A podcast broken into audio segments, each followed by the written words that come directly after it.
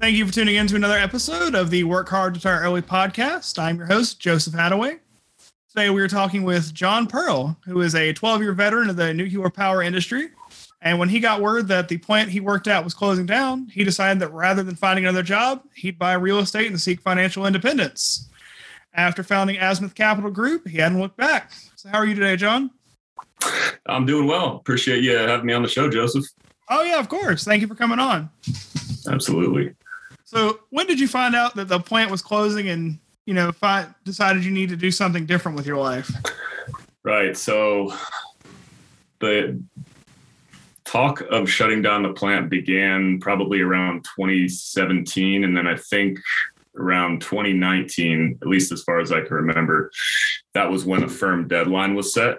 Mm-hmm. And everybody kind of started scrambling. Some people are preparing themselves, some people are hoping a miracle happens.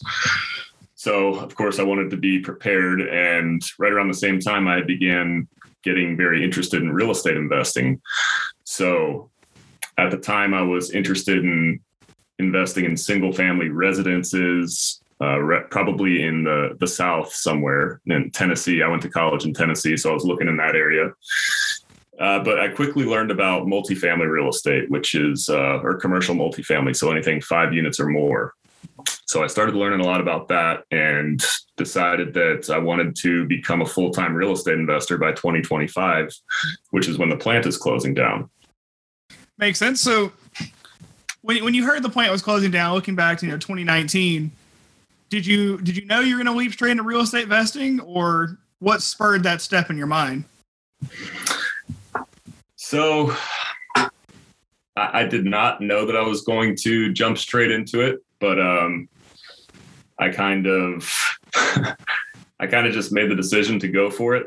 And I, I, you know, like I said, I didn't want to be left without too many options uh, when the time came that it was going to shut down. So, uh, you know, I've I just kind of dove in. I've, I've gotten into some mentorship programs. Uh, so I've I'm working with experienced operators who who have relevant experience for what I'm trying to do, and I've invested alongside of them. So that's that that's key in getting to where I want to be as far as uh, doing this full time.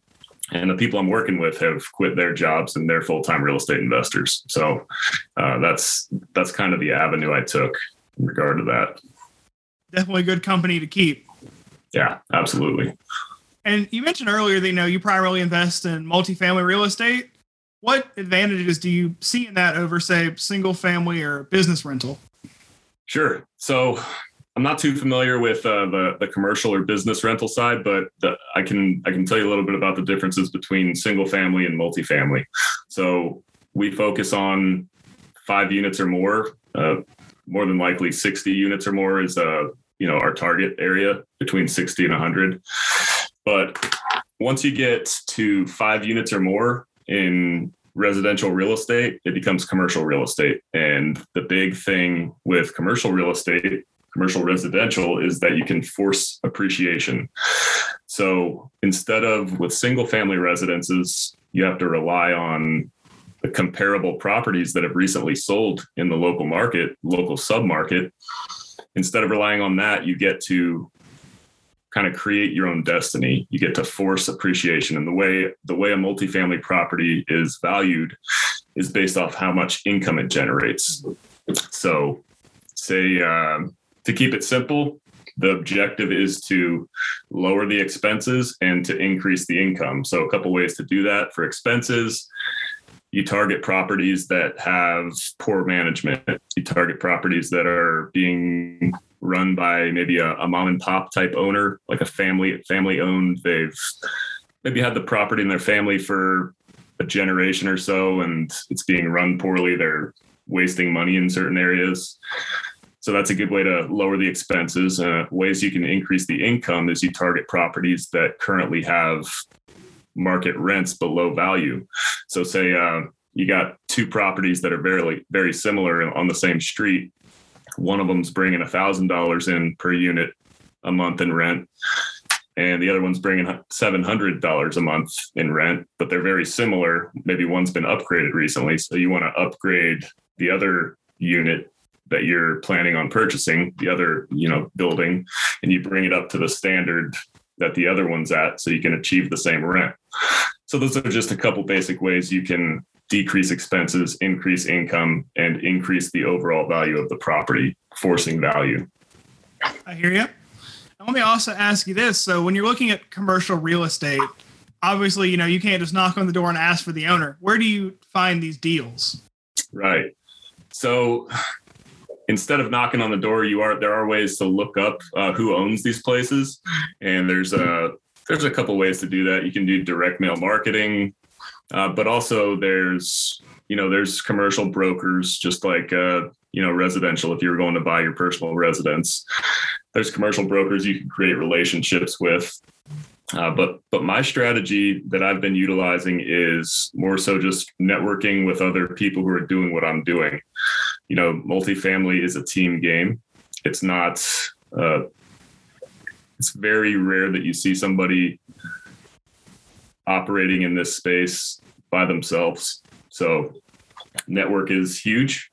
So what I do for that is I, you know, the, for the past year, so everything's been online since the pandemic. So I spend a lot of time networking on online meetups, uh, chat rooms, kind of Slack channels, things like that for multifamily investing, social media. So lots of people are doing this and everyone's looking for a partner. So you don't just want to partner up with somebody you don't know. So it's it's key building those relationships. Uh, so there's there's many different areas of the multifamily business acquisitions. What you're talking about is definitely a key area, and some people focus on that. Generally, generally on a, a team of you know a multifamily business, there's multiple hats to wear. And that acquisition side is one of those hats. So that's that's not my area of expertise. I'm more into the uh, the investor relations side of things. So i try to network with folks that are putting deals together and i hope to bring other investors into those deals. I hear you and uh, you know of course living in california uh, known for high prices high cost of living do you see more value in like nearby real estate or do you distance invest often? Yeah, so I don't I don't invest in California. It's for our strategy. It, it just doesn't work. The numbers. You know, people are obviously making money off of investing in real estate here in California, but it's it's different for for the business plan that we have. We focus on a, a value add strategy, kind of sim- similar to what we were talking about earlier with the uh, forced appreciation, yep. and it's just much harder to find properties that will work here. So we focus on the south and the southeast. So currently invested in the Dallas area and in the Mobile, Alabama area. Yeah. Yeah. So yeah, it's it's a great market, diverse jobs, and in the right direction. So out, out of curiosity, when you do these distance rentals living so, you know, 2,000 miles away, what, what do you think the hardest part about maintaining that to your standard is or getting it up to up to shape? Right. So, yeah, great question. So, there's a few ways to remedy that. So, we, of course, we work with uh, local, vetted, well respected on site property management teams, third party property management teams. So, that's the the most important part. And again it, it, comes down to relationships and i mentioned it's a team game. So we've got we've got other partners who are part of the deal who live in the south and they're much closer to the property than of course i am. And they do play a critical role in that oversight that asset management and ensuring that the business plan is being operated to our standard so yeah that that third party property management. And then, of course, it's a major bonus if you have somebody within, you know, a, a couple hours drive of the property. Yeah, I, I, keep hearing you go back to that thing of networking. It's all about who you know. Oh, totally. Yeah, I've, yeah, I couldn't agree more. It's, it's really changed my whole outlook, just trying to expand my, my network and surround myself with people who are doing what I'm doing or can, you know, I can provide value for them in some way or they can, you know, solve a problem I'm trying to, I'm having, I'm trying to fix. So the more I get out, the more people I meet, the more, the more good things start to happen to me. I hear you. And, just out of curiosity, you know, at what point were you able to, you know, step away from the day to day management of the properties, or at what, or has that always been something you've let other people handle? Yeah, so that's the asset management side of things is another major area of the property, and and as mentioned, it's a team sport. So there are people on the team that specifically focus on the asset management side of the business. So again, I focus mostly on bringing people to these deals and educating people about investing in apartments and large multifamily properties and syndications. And then there's the people whose job it is just to oversee that property management. And that's that's one reason why investing in multifamily is so so efficient because you have people specializing. It's not just uh, you know, it's not just one person doing everything which can be easier in smaller properties, but you've got people who specialize in certain areas who are dedicating all of their time eh, and they're talented in these areas with all the time dedication to that specific area. So it, it tends to be very efficient. I hear you on that. So, you know, you talked a lot about investor relations. So when you're bringing investors to these deals, you know, what, what are you personally looking for and who to bring in and who to talk to? Yeah. So, so typically in in these apartment syndications there is a, a minimum investment of 50,000 for the passive investors. So of course there is a bit of a barrier. You know you can't we don't want somebody that just has you know $55,000 to their name because you know that's just not a responsible move to to put that much money that large of a percentage into your into one investment you know such as this. So we're looking for folks who are either high income or high net worth generally tends to fall into a couple general categories. You know the retirees the people who are sitting on a, a bit of a nest egg and want to earn some more passive income with their money or the high income busy professionals the people who have good money coming in they love their jobs but they don't want to spend the time learning how to be a real estate investor so they give their money to us and we manage the properties for them essentially.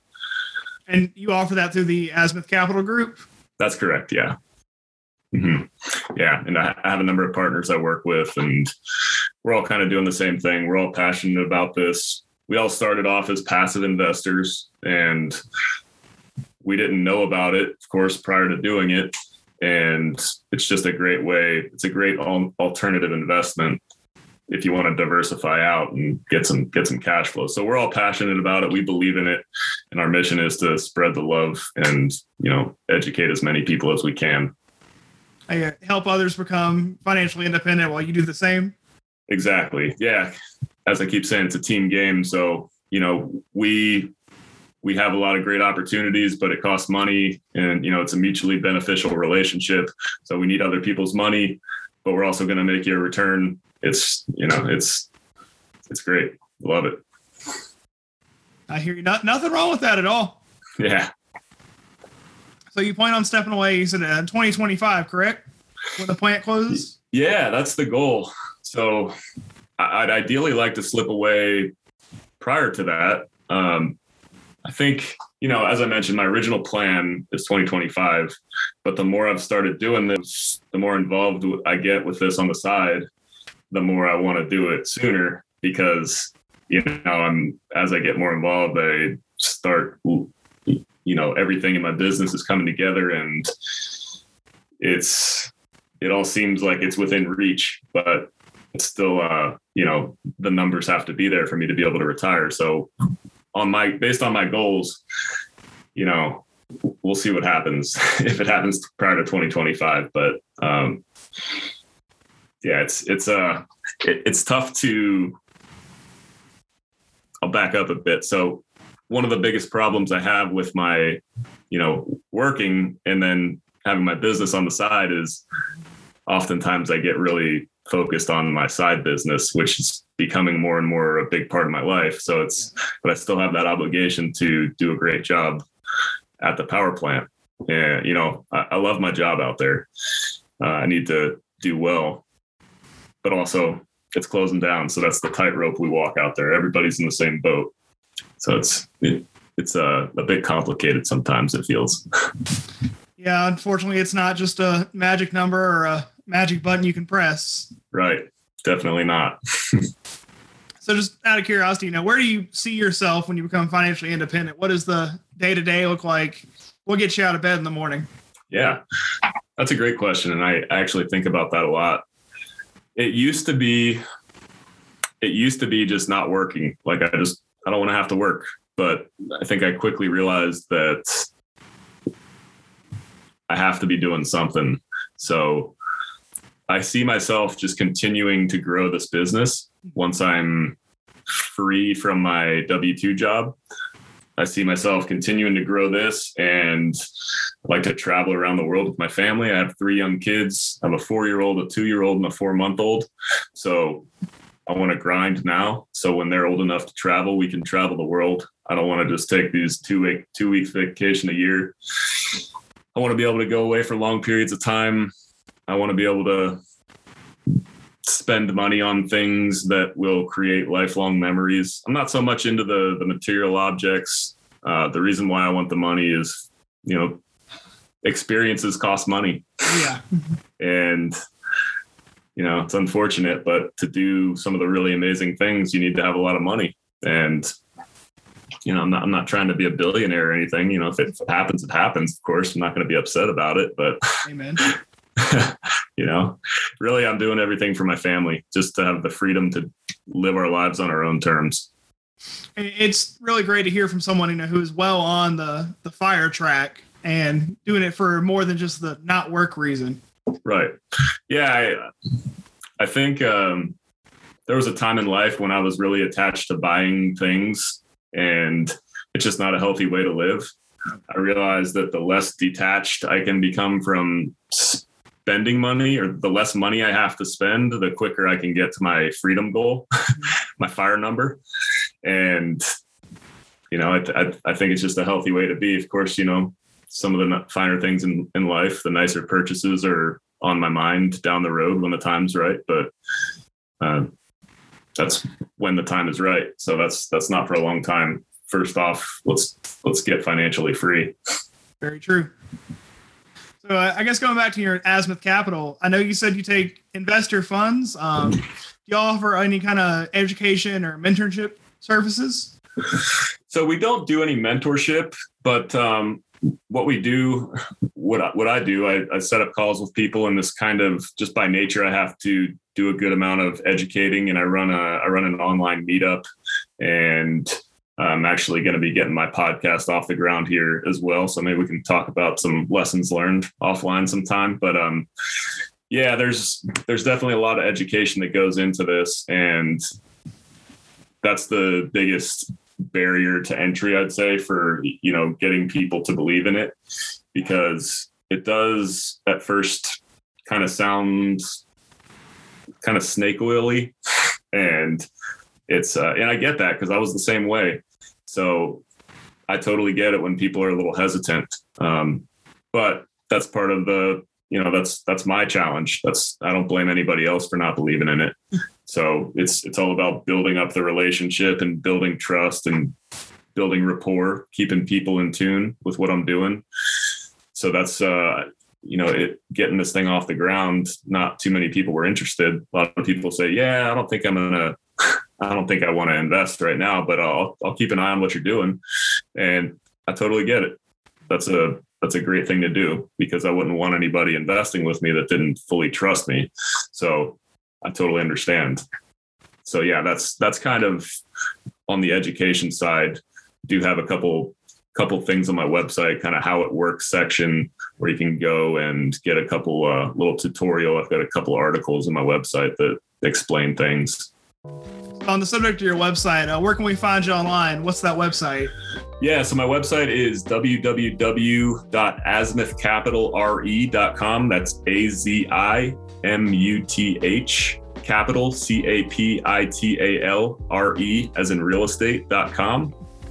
And also, I'm uh, I'm on Facebook, just my name, John Pearl, J O H N P E A R L, and LinkedIn also same thing. And I'll make sure to link all those in the show notes for this episode. Great. Awesome. Well, thank you very much for coming on today, John. Really appreciated talking with you. Thank you very much, Joseph. Appreciate it.